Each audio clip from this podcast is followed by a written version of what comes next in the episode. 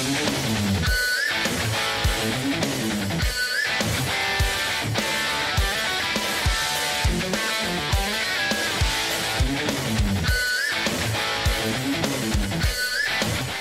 la banca con Rick Deca, un espacio para la opinión de mercado.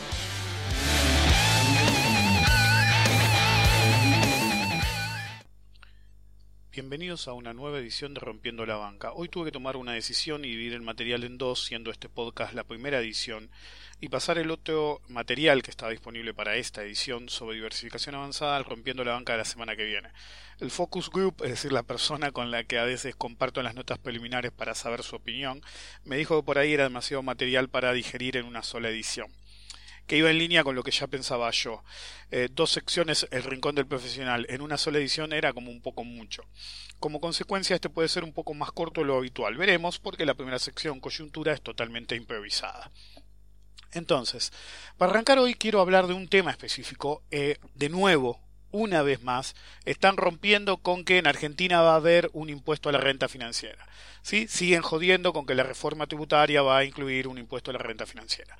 Y algunos periodistas se van a decir que esto es una realidad, que tal o cual o ellos accedieron al, a la ley, qué sé yo, como si la gente, eh, como si los políticos dejaran eh, proyectos ultra secretos impositivos tirados por ahí, viste bien el que limpia, los agarra y se los manda a ellos, como si no tuvieran bajo 40 llaves eh, ellos dicen que no, porque yo sé que va a pasar esto y que va a pasar aquello y que va a pasar otro. Bueno, pues yo tengo una mala noticia.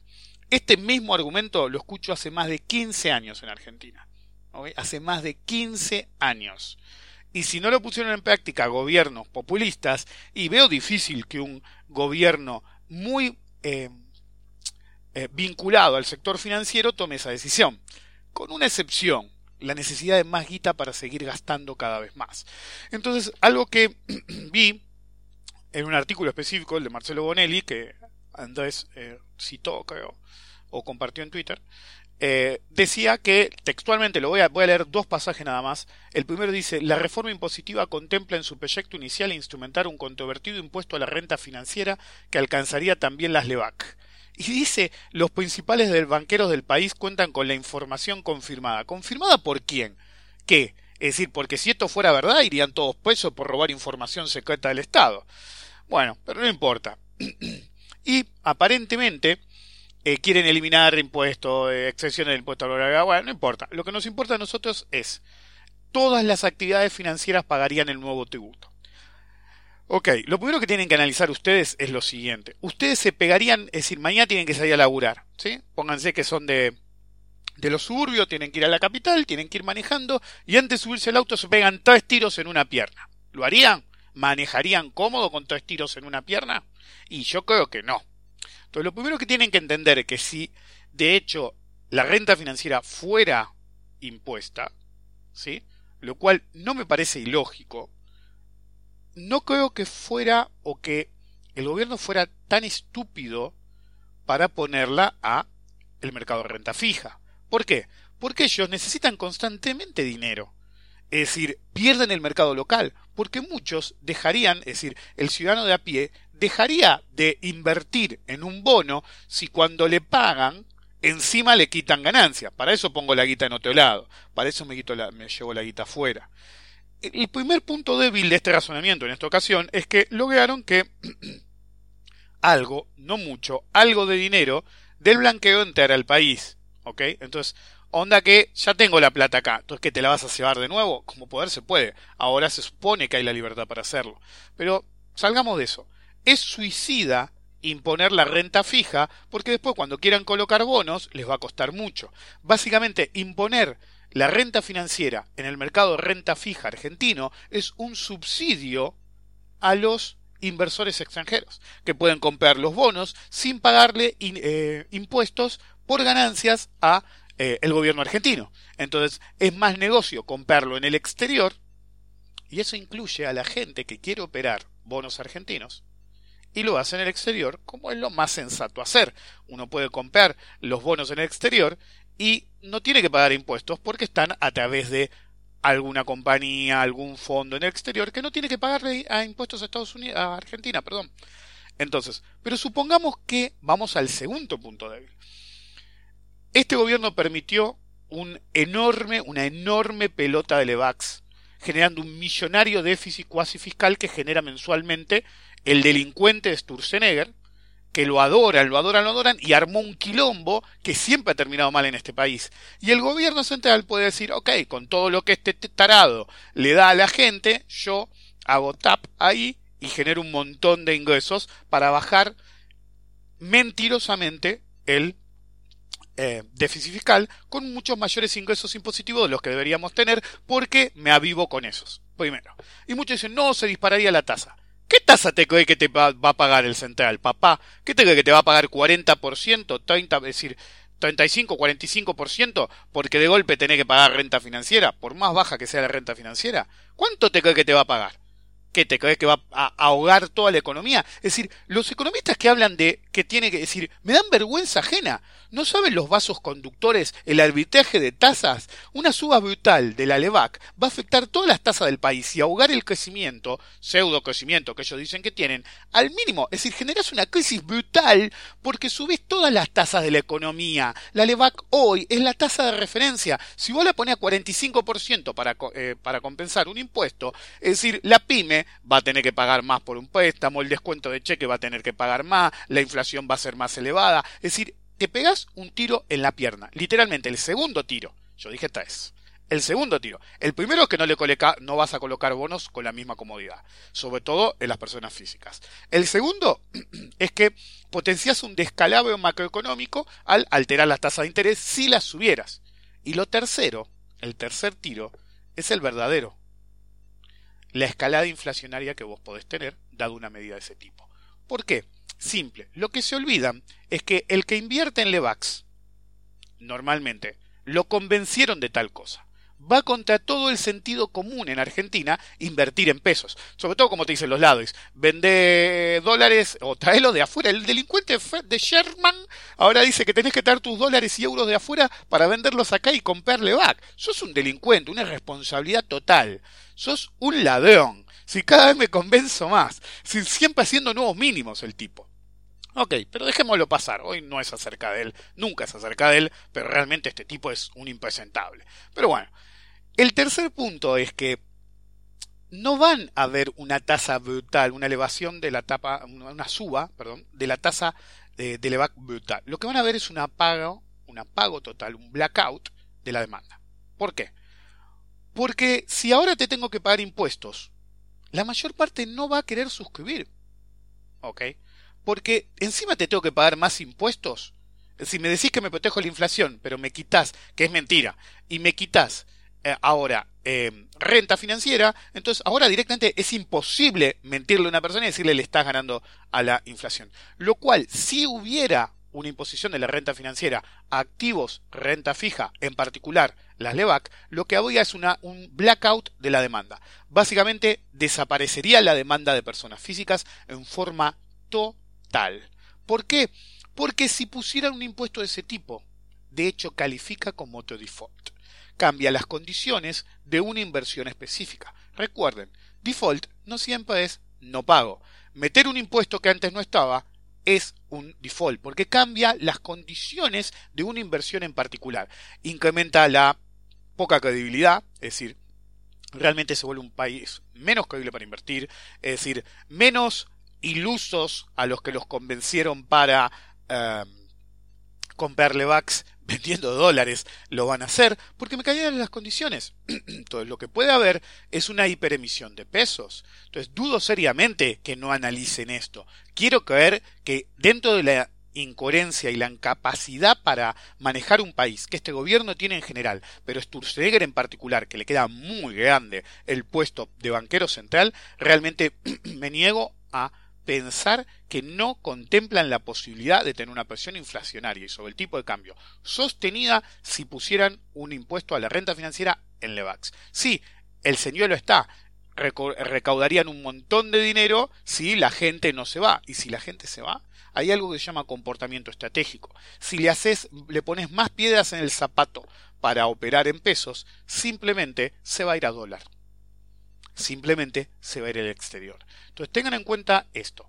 Muchos a través de los años han dicho una y otra vez que se viene la renta financiera, que se hace años. Y todos los que no entienden eso están hace cuánto en el país como operadores, es decir, en el mercado. Flaco, esto se viene diciendo hace más de 15 años, hace más de 25 de hecho. Siempre no, porque la renta financiera, no, porque la renta financiera. No me hagan reír, pero supongamos que pasa.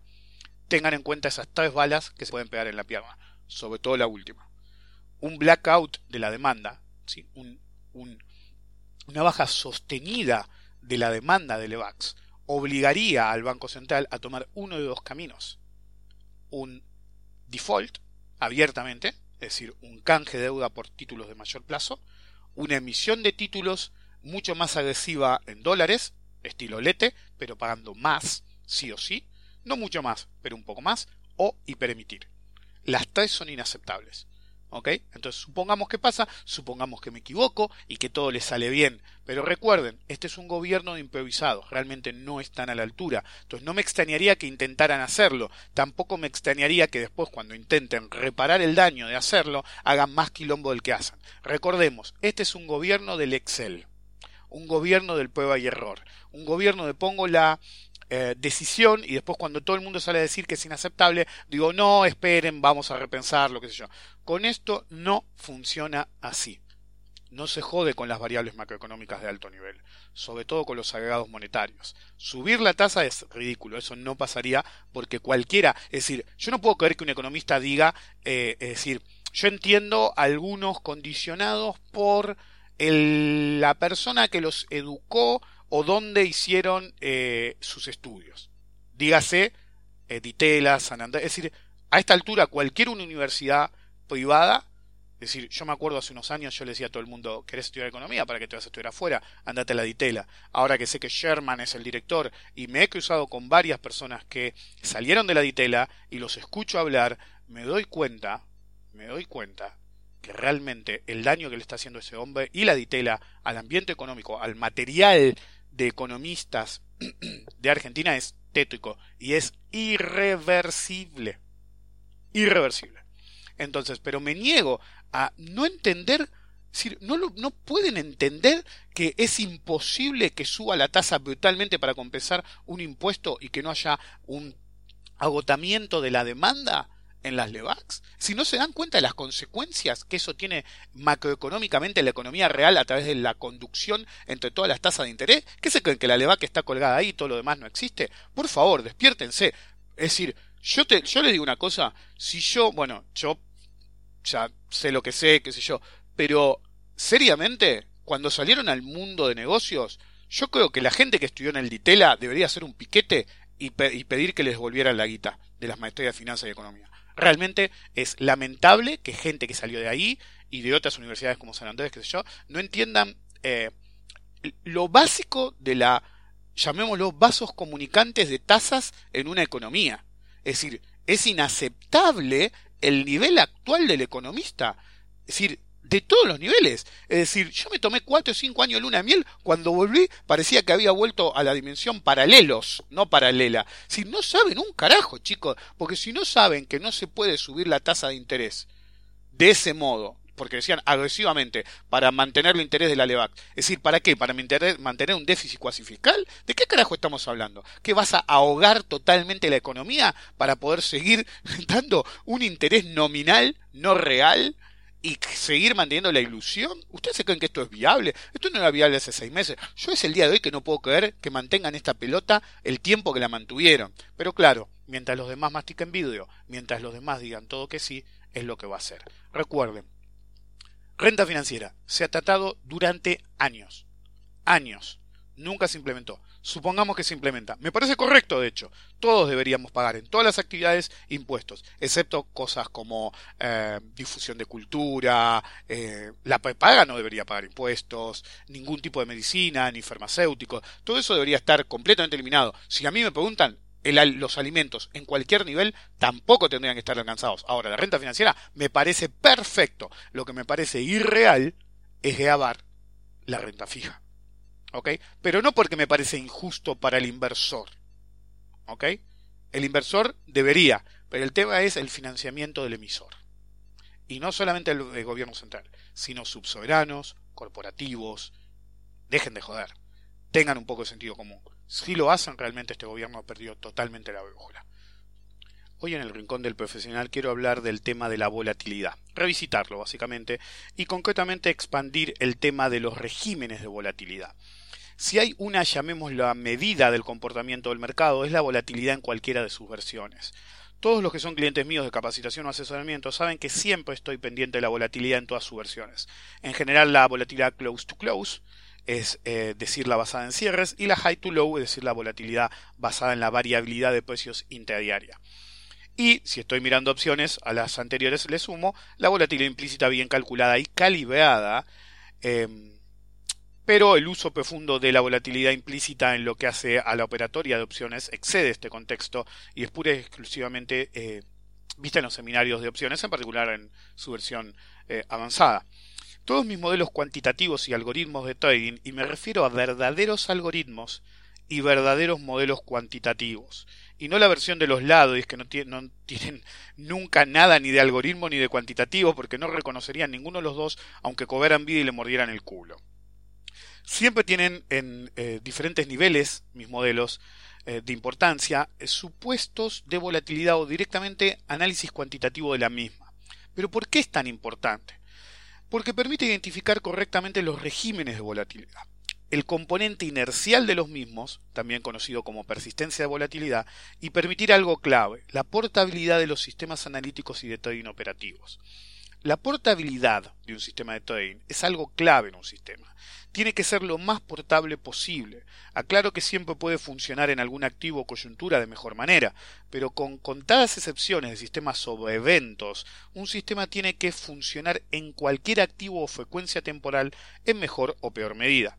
Si no funciona en cualquier circunstancia o activo, el modelo está mal hecho. El sistema de trading está mal diseñado. Repito, hay excepciones, sobre todo para modelos operativos conocidos como asset specific, es decir, diseñados para operar solo un tipo de activo. Pero de nuevo, eso significa que dentro de ese tipo de activo tiene que ser portable intersectorialmente y en diferentes timeframes, o el modelo está mal diseñado y por ende no tendrá buenos resultados ni consistencia operativa, sobre todo a largo plazo, es decir, cuando el régimen de volatilidad cambia. ¿Pero qué es un régimen de volatilidad?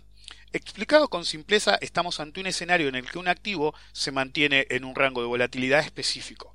En una versión extremadamente simple podemos hablar de nivel alto, bajo o medio. Insisto, extremadamente simple. Es como decir, como diría Homero Simpson, es decir, mi lema es comprar barato y vender caro. Eh, o, comprar bajo y vender alto, si lo prefieren. Es decir, pero bajo y alto respecto de qué, papá. ¿Ok? Entonces, es muy simplista. Pero eso es algo muy simplista. Repito, en realidad estamos hablando en términos de percentiles, en una versión blanda, cuartiles, es decir, dividimos el rango de volatilidad en 10 sectores o en 4 sectores, para definir cómo debería operarse en cada rango. Pero no solo operarse en términos de gatillo, sino que de este análisis también depende el tamaño de postura, y la estrategia de manejo de posición, y concretamente en referencia a esto último, el manejo de stops y profit targets. Recuerden que manejo de posición en realidad tiene una versión extendida, si lo prefieren la podemos llamar más avanzada, que incluye por ejemplo estrategias de leveraging y de leveraging, es decir, traducido apalancamiento y desapalancamiento, incrementar o reducir la exposición de una posición activa cambiando las cantidades operadas dentro de una ya existente. Un análisis que deriva en un trade, o más importante aún, las condiciones en las que es tomada o no un trade, en particular es afectado críticamente por el nivel de volatilidad, es decir, por su régimen. En qué rango está y tanto o más importante, cómo viene evolucionando históricamente. Lo que nos lleva al siguiente punto, el análisis de la persistencia de la volatilidad. La teoría simplista nos dice que la volatilidad tiene inercia, que si un activo opera en un rango de volatilidad es esperable que se mantenga inercialmente en él. Esto se conoce como persistencia de la volatilidad. Pero este concepto no es tan simple como eso. Tiene que. Eh, se tiene que modelar el decaimiento o crecimiento de la volatilidad y a qué tasa lo hace, lo que responde al reino de un eh, modelo cuantitativo puro, porque es verdad, hay una persistencia de la volatilidad, pero la pregunta del millón de dólares es ¿cuándo cambia de régimen de volatilidad a otro régimen de volatilidad? Nosotros tenemos que ser capaces de anticipar los puntos críticos en los que puede haber un cambio de punto de equilibrio a otro nivel de régimen de volatilidad y al mismo tiempo tenemos que predecir cuándo se mantiene en un régimen porque no es lo mismo que se mantenga en la zona alta de un régimen en la cual está en peligro de superar ese decilo cuartil que está en el rango bajo o en el rango medio de ese decilo cuartil, estando en zonas de estabilidad de persistencia o en riesgo de cambiar de, llamémoslo, equilibrio cuantitativo. ¿sí? La importancia de esto es mayor aún que determinar en qué régimen de volatilidad se encuentra el activo operado, porque puede modificar las condiciones coyunturales en un trade activo, cambiando dramáticamente las posibilidades de retorno y más concretamente el radio de riesgo-beneficio dado el análisis de volatilidad en tiempo real. Y el riesgo-beneficio se puede modificar tanto a favor como en contra, y en el límite puede volver a una operación totalmente inaceptable. Finalmente, en primer lugar, si lo quieren, los regímenes de volatilidad, así como el concepto de persistencia de volatilidad, afectan dramáticamente el escenario pre-trade, ¿sí? es decir, la estimación de las condiciones iniciales antes de meter una operación. Y, las y afecta también las condiciones durante la operación lo que nos sitúa en el marco de las pseudo probabilidades estadísticas de éxito según, en primer lugar, nuestro modelo del sistema de trading, si fue recién diseñado o lo estamos haciendo un primer acercamiento a la implementación real, o mejor aún, una vez implementado según nuestro historial general, operativo o del activo en particular. Conocer estos conceptos es clave para un inversor profesional de cualquier rango temporal, ya que afecta el antes, durante y después de una inversión. Hoy en Economía con Sentido Común quiero hablar de la ley de presupuesto argentina. Hace un par de días salieron los números de esta ley que proyecta para 2018 un déficit fiscal de 3,2%, una inflación del 12% y un crecimiento del 3%. De hecho, ya se sabe que el déficit fiscal de este año está en camino de ser el tercero más alto de la historia argentina, siendo los más altos de la historia los que desembocaron en el Rodrigazo en los 70 y en la crisis del gobierno de Alfonsín en los 80 Siendo que en lo que va del año se estima que el déficit fiscal real creció un 11%, esto es literalmente imposible. Pero también la tasa de inflación es irreal. Pero, ¿por qué consistentemente siempre se ha hecho eso de tirar números irreales en la ley de presupuesto en Argentina? Y este es uno de los casos más extremos, guste o no. Simple, por condicionamiento de expectativas. Traducido significa un intento futil por parte del gobierno de turno de influenciar lo que el ciudadano de a pie puede esperar en el futuro inmediato. Mintiendo abiertamente con la potencial inflación del año 2018, se buscan bajar las expectativas inflacionarias y condicionar un factor clave, las paritarias. Es decir, buscan condicionar las negociaciones salariales para el siguiente periodo y esto no va a pasar. No puede, no puedo creer que los gobernantes actuales sean tan idiotas a propósito, porque realmente lo son, cuando uno va a negociar salario o cualquier tipo de ingreso, como negociar un contrato de alquiler, no mira la supuesta inflación futura, sino que hace una extrapolación de la futura mirando la que sufrió en el periodo actual. Este intento burdo de condicionamiento, que obviamente no es ni propiedad exclusiva del gobierno argentino actual, ni de, eh, ni de Argentina, es decir, ni del gobierno argentino actual, ni de Argentina en general como país, es una vergüenza entre los políticos oficialistas de todo el planeta que intentan ventajear a los ciudadanos para que tengan pérdidas reales. Yo no sé si lo he mencionado alguna vez, de hecho hay un sitio, creo que sigue existiendo, eh, hace un tiempo que no lo chequeo, eh, en Estados Unidos, sobre Estados Unidos, más bien, porque está en Internet, que se llama Shadow Statistics, y básicamente calculan todas las variables macroeconómicas estadounidenses con los viejos modelos, es decir, antes de que por una u otra razón los cambiaran. Cuando uno mira las estadísticas calculadas con los métodos viejos, ve inflaciones más altas, crecimientos más chicos, es decir, todas las variables son raramente más perjudiciales para los gobiernos actuales desde los cambios implementados que lo que hubieran sido medidos en patrones estadísticos antiguos. Llamativo, ¿no? Ya he hablado de la diferencia entre real y nominal. Eh, Y este es un caso crítico eh, en el cual se reciben aumentos de salario, por ejemplo, pero muy por debajo de la inflación verdadera, lo que hace que en términos reales se pierda poder adquisitivo, y además se busca que el asalariado crea que está mejor, es decir, algo digno del libro en 1984, que les recomiendo leer a los que no lo hayan leído ya. Parece que los políticos no entienden que la población hace algo que ellos no, va al supermercado. Y ahí la realidad es cruda e inesquivable. Cuando llega la factura del gas, de la luz, vos podés boludearme sobre la herencia, sobre la desinversión, sobre 15 años, sobre el atraso de las tarifas. La realidad es que cada tarifa, cada eh, factura de servicios que llega en Argentina llega más alta que la anterior. Entonces no me podés, vos me podés decir lo que quieras, pero lo que no me podés decir al mismo tiempo es pero no hay inflación. Sí, flaco, hay inflación. Vos estás generando inflación con tarifazo. Pero porque estaban atrasadas, bueno, está bien, estaban atrasadas, está bien. Vos querés que el pobre no lo pueda pagar, porque no, no, igual tiene la tarifa social. Bueno, mentime todo lo que quieras, pero no me podés decir las dos cosas. Podés meterme el tarifazo y no hablar de la inflación, o decirme que no hay inflación y no meterme el tarifazo. ¿Ok? Pero las dos son incongruentes. Entonces, hay inflación mucha más alta de las que nos dicen. Obviamente, como yo siempre digo, todo, es decir, en un país de 40 millones de habitantes, no sé cuántos somos ahora, seremos más supongo, hay 40 millones de medidas de inflación.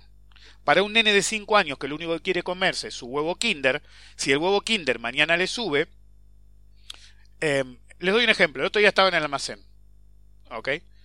Eh, y em, viene una nenita a hacer la compra y compra lo que le pidieron y se ve que le dieron algo extra para comprar un huevo Kinder.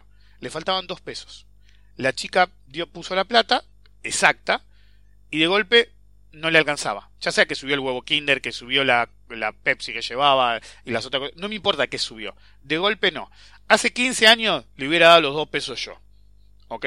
Ahora estamos en un mundo en que hay que tener cuidado con la interacción con los hijos ajenos. Eh, lamentablemente llegamos a ese punto. Pero Eduardo el almacenero agarró y le dijo, vos no te preocupes, me lo das otro día. ¿Ok? Pero tendrían que haber visto la cara de la nena ¿sí? Una nena chiquita, que de hecho, si hubiera sido los padres, yo no la mando sola a comprar por más que sea el barrio, eh, es decir, la calle no es la calle hace 30 años. Em, y dicho eso, ¿sí? Eh, tendrían que haber visto la cara de la nena, que para mí fue, si bien le pudo haber pasado antes, era, te cayó por primera vez la ficha de lo que es la pérdida de poder adquisitivo. Es decir, un lugar que una nena de esa edad no debería conocer que los precios suban tanto que cuando querés algo no lo puedas adquirir. ¿Ok? En un momento dijo, bueno, lo compro otro día. Y Eduardo le dijo, no, llévalo, vos no te preocupes. ¿Se entiende a lo que voy? Entonces, después hablamos de los intermediarios. El intermediario le dijo, llévatelo igual. ¿Ok? Entonces, yo siempre digo, hay 40 millones de diferentes tipos de inflación. Es injusto que un nene sufra esa inflación. Es injusto que un nene le pueda decir la madre, como he visto otras veces, es decir, no, no te lo puedo comprar, no tengo plata. Y a veces es mentira blanca porque se comió 40 chocolates, pero últimamente lo veo más verdadero. ¿Ok? Pues no es el padre que dice, no, deja de joder, no tengo plata. Es el padre que con vergüenza le dice al nene, no tengo plata. ¿Ok? Eso nos estamos convirtiendo nosotros. Eso no es herencia, ¿eh? Eso es de ahora. Desde finales de los 90 que no veía algo así en Argentina. Esta búsqueda ¿sí? de los políticos eh, básicamente es que prime lo que se conoce como ilusión monetaria, es decir, que uno esté peor pero crea que está mejor, como dije antes. Es el verdadero complot de todos los gobiernos actuales y de las élites de las sociedades, cuyo objetivo último es agrandar lo máximo, la posible, lo máximo posible la brecha entre pobres y ricos. Es decir, no por nada, todos hablan de reducir la brecha de pobreza, riqueza, y a través de los años cada vez es peor, cada vez es peor y cada vez es peor. realmente no hacen nada para solucionarlo. Es una situación lamentable en la que los que más tienen creen que tienen derecho a vivir mejor y hacer que los demás vivan peor para percibir aún más ese contexto de élite con derechos adquiridos mientras que el resto se tiene que sentir feliz con llegar a fin de mes. Repito, esto no es exclusivo del tercer mundo. En Estados Unidos tienen la frase make make rent. Make rent, es decir, llegar a juntar para el alquiler cada mes. Entonces, esto no es algo nuevo y me parece una monstruosidad. ¿Sí? Los que estamos en una zona como profesionales en los cuales no somos afectados por eso, que, como no somos afectados, algunos hablan a favor del gobierno porque es lo que hay que hacer, porque tantos años de despropósito, porque se creen que pueden hacer cualquier cosa. Flaco, estamos en una sociedad moderna, todos tenemos derecho a disfrutar vivir en una, en una sociedad moderna. ¿Ok? Entonces, no sé qué es peor escoria. El rico que quiere ser más rico, onda Montgomery Burns. El nuevo rico, porque no se confundan, Mac y todos estos pelotudos que se creen que son los que manejan el país, no lo son. Ni acá ni en ningún país. Esos no son los que manejan ningún país. Los que manejan el país nunca los conoces. Siempre están en la sombra. Son los millonarios de verdad que no salen en la lista de millonarios de verdad. Ustedes se creen que Bill Gates, Slim o quien carajo esté ahora a tope es el verdadero millonario del mundo. Flaco, en algunos reinos son dueños hasta el último grano de arena en el Medio Oriente. Entonces no me vengan con pelotudeces. Son los nuevos ricos y la clase media alta de élite que se creen que tienen derechos adquiridos, que quieren que los otros vivan peor porque no son del grupo. Esa es la peor escoria. Esa es la peor escoria. Si no creen que digo la verdad, piensen que en Argentina, ni bien asumió el gobierno, un funcionario salió a decir que el gobierno anterior tenía engañada a la clase media, que les hicieron creer que podían viajar al exterior y comprar celulares nuevos. No lo digo en joda, para los que son fuera de Argentina, no lo estoy diciendo en joda. Es decir, nuevos ricos que creen que los demás no tienen los mismos derechos. Pero esta situación, como verdadera política de Estado, perdón, tiene muchas aristas. Cada variable sobre la que se miente o exagera, para bien o para mal, influye en toda la estructura económica y las expectativas de los actores económicos.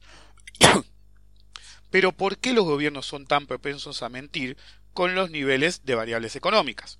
Porque muchos actúan como indicadores de eficiencia y de un gobierno bien llevado. Es bueno que la pobreza baja, así como, baje, como así eh, la inflación. Y es bueno que las inversiones lluevan y que el país crezca, tanto si es mentira, realidad o exageración. Intentan pasar mentiras por verdades. Legar, legarpa más al hacedor de política mentir, sobre todo por un factor clave. Cuanto más ubicua sea la opinión pública de que el gobierno dice la verdad, sea de una variable económica o de una política económica, mayor será el efecto de las verdaderas políticas implementadas ya sea por influencia en las expectativas, buscando que se genere literalmente una profecía autocumplida al actuar los, ciudadanos en consecuencia, o porque se evita el comportamiento estratégico en el que los ciudadanos intentan cubrirse de un riesgo potencial, impidiendo que se cumplan los objetivos verdaderos del gobierno de turno, que en realidad siempre es solo uno, la redistribución de riqueza como ellos consideren correcta, y raramente coincide con los intereses del pueblo en general. En este último caso, en Argentina siempre ha pasado lo mismo, en términos de riesgo, inflación y riesgo cambiario. Y a través de los años siempre ha habido políticos, opinólogos y periodistas que intentan generar opinión pública en línea con lo que le conviene al gobierno. ¿Quieren un ejemplo? Invertí en Levax, que le ganás a la inflación y no tenés riesgo cambiario, porque el dólar ya fue, ganás en dólares y te lo estás perdiendo. Esto te dicen eh, ubicuamente los lados de turno. ¿Saben lo interesante? Son varios de estos lados que te proponen Levac, Levac, Levac. Durante el gobierno anterior te decían, no, el tipo de cambio, y como mínimo tiene que estar 20, 25 mangos, si no Argentina es inviable.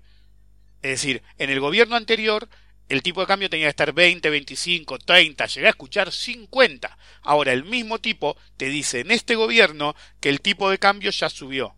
Pero flaco, llegó a 17.70, vos tenía que decir, hubo un caso de uno que dijo que tenía que ir a 20, 30, no me acuerdo ni cuánto, y ahora me decís que en 17.70 ya subió y que es para abajo.